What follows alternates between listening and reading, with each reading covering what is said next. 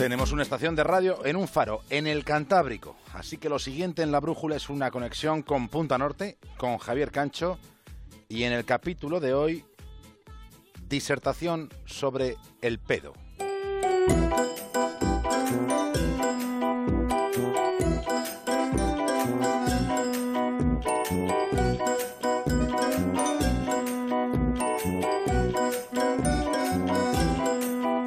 Mafalda que no sabía si era por la edad, pero resultaba que cada vez más cosas le importaban una mierda. Nosotros esta noche no vamos a llegar tan lejos, vamos a centrarnos en otro concepto algo más etéreo. Dice el diccionario que la palabra pedo viene del latín peditum y en su primera acepción se define como ventosidad que se expele desde el vientre por el ano. Sin tanto refinamiento retórico, pedo es una de las palabras más favoritas de la infancia. Pero ocurre que no solo a la infancia le hacen gracia los pedos, los culos y el pis. Se contó que tres jubilados palentinos habían sido hospitalizados al resultar intoxicados por un pedo de hipopótamo en Cantabria, en el Parque de la Naturaleza de Cabárceno. Se dijo que acabaron en urgencias por un pedo de un bicho con un culo tan salvaje como descomunal. Circuló el asunto por WhatsApp, formó parte del comentario de la comidilla, apareció el humor negro y hubo eso que se llama viralidad. Bien, pensemos en un hecho. No se compartía entre adultos una reflexión sobre la crítica de la razón pura de Manuel Kant, no. El asunto tenía densidad, sí que la tenía, pero de otro tipo. Lo que pasa es que era una noticia tan rotunda como falsa.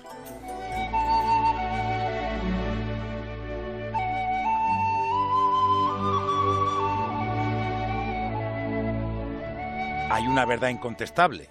Se trata de un asunto para concernirnos a todos. Sí, porque todos nos tiramos pedos. La cuestión es si alguna vez nos hemos preguntado por qué. Y en esa duda, tenemos una intención que no es nada escatológica, que me parece más bien fisiológica. Porque cuando comemos, no solo ingerimos comida, también tragamos aire. Y el aire contiene gases como el nitrógeno y el oxígeno. Mientras digerimos la comida, una pequeña cantidad de estos gases viaja por el aparato digestivo. Pero luego hay otros gases, como el hidrógeno, el dióxido de carbono y el metano que se forman cuando los alimentos que hemos comido pues se van descomponiendo dentro del intestino grueso. Todos estos gases en el aparato digestivo tienen que escapar de alguna manera. Porque, porque si no escapasen, bueno, pues pasarían cosas bastante más estridentes y desagradables que un pedo. Bueno, tal y como sucede en casi todos los ámbitos de la naturaleza química, hay diferencias. Hay, al menos, que se nos ocurran algunas tipologías reseñables. Los hay ruidosos, los hay silentes, están los olorosos y aquellos de aroma inexistente. Y podríamos fijarnos en una tercera categoría, pero no vamos a hacerlo porque tenemos otras prioridades, porque nos parece más interesante explicar que esos gases se ponen olorosos cuando pequeñas cantidades de hidrógeno, de dióxido de carbono y de metano se juntan con el sulfuro de hidrógeno y con el amoníaco que tenemos ahí que tenemos en el más grueso de nuestros intestinos.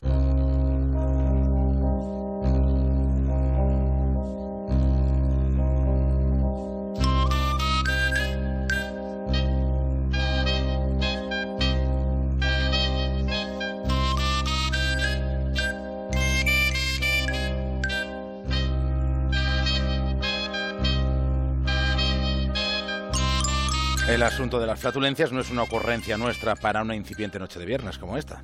Debemos aclarar que esa ya era una cuestión que estaba en la mismísima comedia griega de hace milenios. Resulta que el equilibrio y la armonía de las formas clásicas de la tradición grecorromana también hacían hueco a algo tan vaporoso como los pedos. Pero no solo ahí encontramos ilustres ejemplos de referencias sobre las ventosidades con resonancia artística o literaria. La lista de ejemplos es enorme. A punto de empezar el siglo XIV, en la Divina Comedia, en la última línea del capítulo 21, escribe Dante sobre lo que considera una prueba del uso demoníaco de una función natural del propio cuerpo y dice: Et eli habia del fato trombeta. Y él, del culo, había hecho trompeta. François Rabelais, en 1532, en Gargantúa y Pantagruel, se refiere a un pedo que hizo temblar la tierra en nueve millas a la redonda. En el Quijote, escrito a comienzos del 17, en el capítulo 20, hay una mención al asunto que esta noche nos concierne. Vamos a hacer una elipsis respecto a esta reseña concreta de la obra maestra para que, si alguien tiene curiosidad en saber cómo afrontan el asunto Sancho y su señor, pues acudan directamente al ejemplar que seguro que tienen en casa. Bastante más explícito fue en casi todo Francisco de Quevedo, quien directamente escribió una obra titulada Gracias y desgracias del ojo del culo. En ese libro cuenta que se ha de advertir que el pedo antes hacia el trasero digno de la audatoria que indigno de ella. Y otra pista que pueden seguir es la obra El poema al pedo de don Francisco de Quevedo. Benjamin Franklin escribió en 1781 el ensayo que llevaba el siguiente título, Peerse orgullosamente.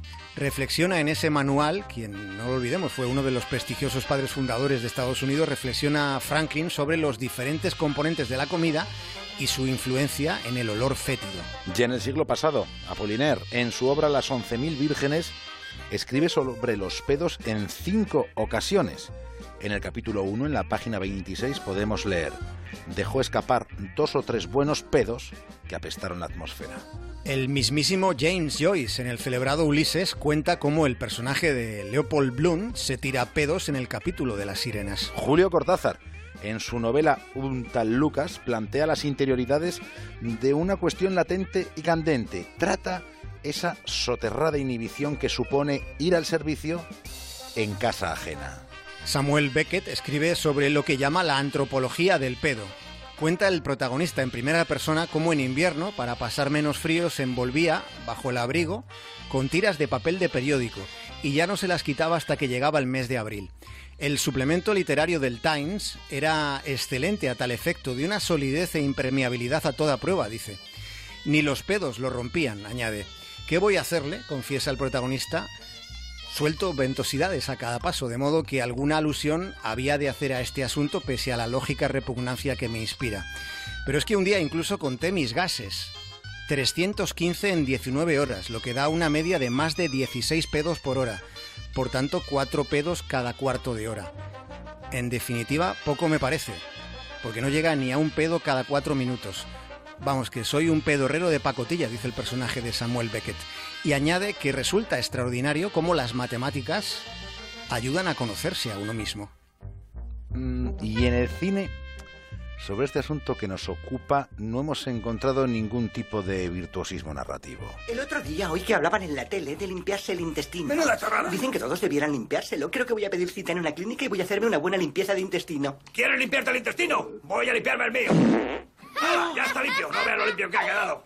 Titus, Ya empieza a tirarse eres pedo. incorregible. ¿Por qué tienes que estropearnos siempre la No te quejes, has empezado tú hablando de la porquería esa. Yo no he dicho nada de soltar gases. He dicho Yo no he dicho ni mu. Tú puedes hablar de meterse tubos por el culo, pero yo no puedo aliviarme. Yo no he dicho nada de meter tubos por el culo a nadie, ¿Cómo Clitus. crees que limpia el intestino? comentar- ¿Metiéndote el culo en el frigaplatos?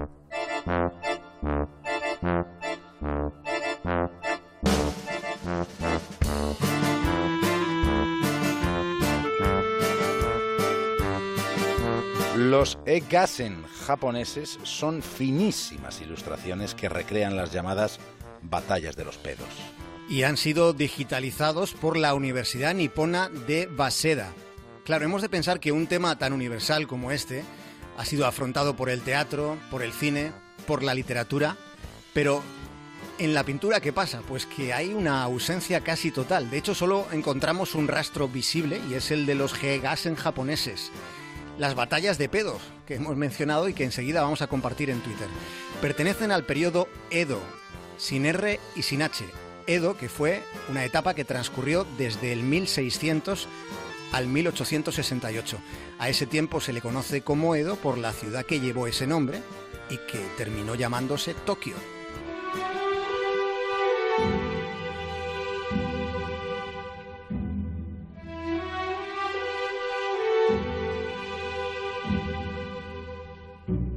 Aquella fue una época que estuvo marcada por la dictadura del shogunato de Tokugawa. Fue un clan que controlaba el poder de un modo absoluto, al estilo feudal. En ese contexto encontramos este desfile de personajes que son hombres medio desnudos, caricaturizados, lanzándose pedos a discreción. Estamos ante una sátira pintada, ilustrada, lo que no sabemos es de quiénes querían reírse y por qué. El único paralelismo que hemos encontrado están dibujos posteriores que se hicieron como expresión del rechazo de las castas niponas hacia los occidentales que paulatinamente iban teniendo presencia allí en el archipiélago del Sol Naciente con intereses comerciales. Pero las batallas de pedos, las G-Gassen, fueron antes y fueron incluso más cruentas en su representación. Se pintan los pedos en esas imágenes y aparecen como rayos. Están tan bien hechos que llega a imaginarse la tempestad hedionda de esas batallas. Son auténticas llamaradas mefíticas. Los atacados se defienden con abanicos, pero los atacantes llenan sacos de pedos que propulsan con catapultas. En fin, hemos empezado con el culo del hipopótamo que no existió, hemos seguido con esta fabulosa disertación sobre los pedos y vamos a terminar culminando este capítulo con la trilogía completa.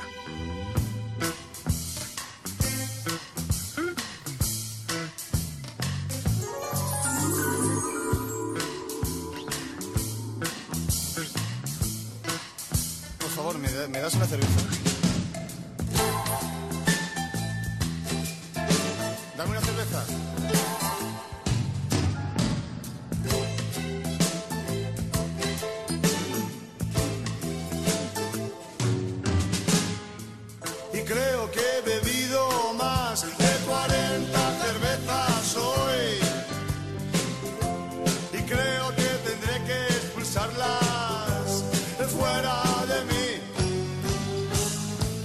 Y subo al váter que hay arriba en el bar y la empiezo a mear y me echo a. Javier, hasta el lunes. Un abrazo, buen fin de semana a todos.